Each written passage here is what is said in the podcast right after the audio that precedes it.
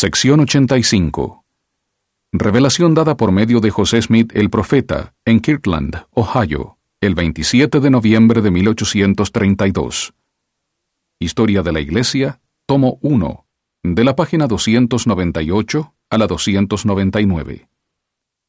Esta sección es parte de una carta del profeta a W. W. Phelps, que vivía en Independence, Missouri.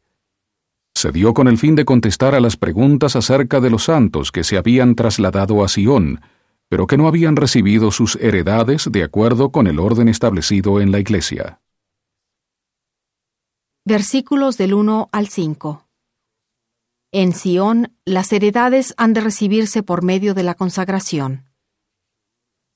Del 6 al 12.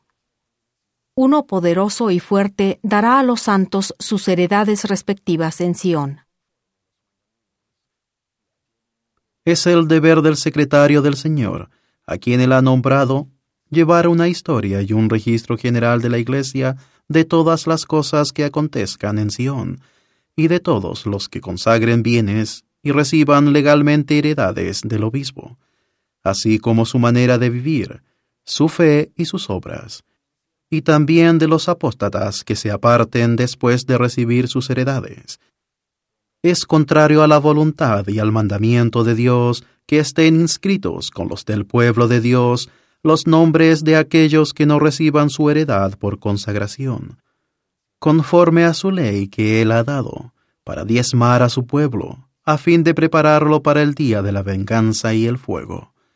Ni tampoco se guardará su genealogía, ni ha de hallarse en ninguno de los registros o historia de la Iglesia, ni sus nombres, ni los nombres de sus padres, ni los de sus hijos se hallarán escritos en el libro de la ley de Dios, dice el Señor de los ejércitos.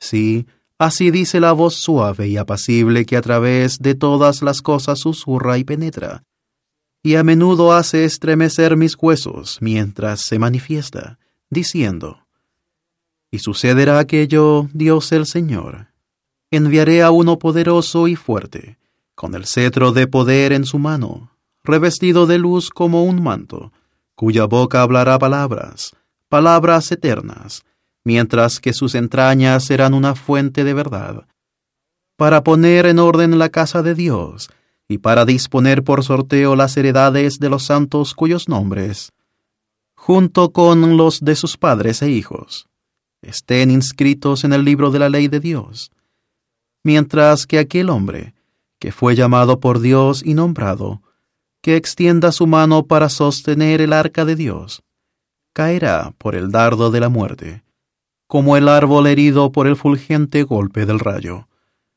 Y todos aquellos cuyos nombres no estén asentados en el libro de memorias, no hallarán herencia en aquel día, antes serán desarraigados y se les señalará su porción entre los incrédulos, en donde es el lloro y el crujir de dientes. No digo yo estas cosas de mí mismo. Por tanto, tal como habla el Señor, así también cumplirá. Y los del sumo sacerdocio, así como los del sacerdocio menor y los miembros, cuyos nombres no se hallen escritos en el libro de la ley, o se descubra que han apostatado, o que han sido separados de la Iglesia, no tendrán herencia entre los santos del Altísimo en aquel día. Por consiguiente, les será hecho como a los hijos del sacerdote, cual está escrito en el capítulo segundo, versículos 61 y 62 de Estras.